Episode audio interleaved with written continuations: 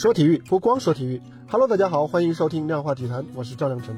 很巧啊，上一期我们刚聊完健力宝青年队，今天要聊的话题呢，刚好又跟健力宝青年队有关。至于哪里有关，容我先卖一个关子。刚刚度过17岁生日的中国男子网球小将商俊辰呢，是完成了一个大突破。他在美国印第安维尔斯大师赛上持外卡出战，成功的晋级正赛。虽然说啊，在北京时间今天凌晨结束的首轮正赛当中呢，他是输给了西班牙的球员莫纳尔，但依然是创造了一系列历史。商俊辰这一次晋级正赛的含金量挺高的，他不但成为了历史首位通过资格赛晋级 ATP 大师赛正赛的中国选手，而且呢，还是1990年以后的该项赛事最年轻的正赛选手。大师赛资格赛是很久没有见过这么年轻的突围选手了，上一次呢还要追溯到2003年汉堡赛。当时是一个16岁的年轻人创造了这个记录，他的名字叫做纳达尔。商俊辰啊，虽然是在资格赛首盘获胜的情况下是收获了对手的退赛大礼，但是呢，回顾他的整个这个晋级和职业生涯的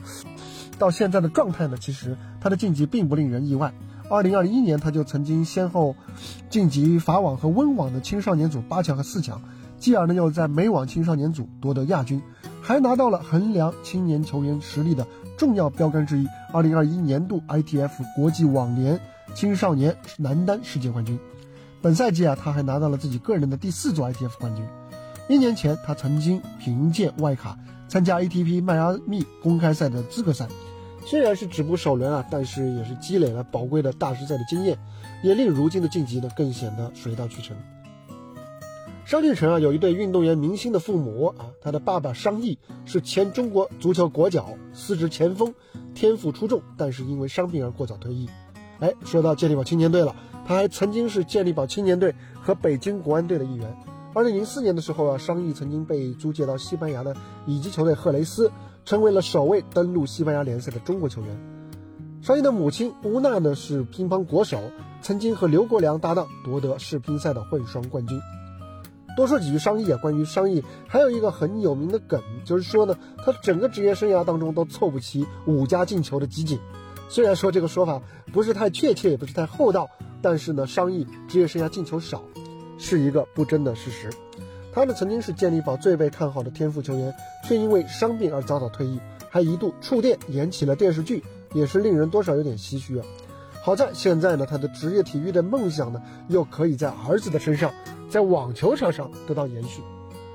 除了遗传自这个父母的身体素质和运动天赋呢，商俊辰对于体育事业的理解和各种细节的注重，还有他的谈吐呢，也都表现出了超乎年龄的成熟。他说自己很热爱网球，但是呢，自律才是更重要的。他规定啊，自己每天只看45分钟的手机，从来不打游戏，这样呢可以留出更多的时间给阅读、思考。有意思的是呢，商俊辰还提到了自己的睡眠时间。他每天要睡足11个小时到12个小时。无独有偶啊，18岁时就在北京冬奥会上夺得2金1银的谷爱凌也保持着同样长时间睡眠的习惯。是自律也让他们能够在更短的时间内完成任务，训练的任务，从而呢将时间能够更多的分配给无论对于他们的生长还是恢复体能都更为重要的睡眠。相比起中国女网啊，中国男子网球一直是相对弱势的。商俊辰的出现呢，无疑有望成为一个重要的增长点。虽然说他现在还没有正式转为职业球员，但是无论是从最近1-2年的成绩的曲线，还是从他的谈吐和职业习惯来看，他的未来都绝对值得人们期待。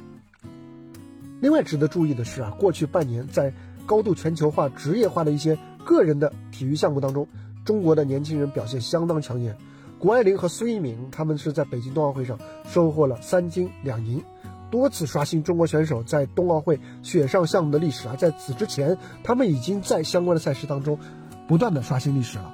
而周冠宇呢，凭借自己在 F2 赛事当中的出色表现呢，获得阿尔法罗密欧车队的合同，即将在马上到来的 F1 新赛季当中成为第一位出现在 F1 正赛当中的中国车手。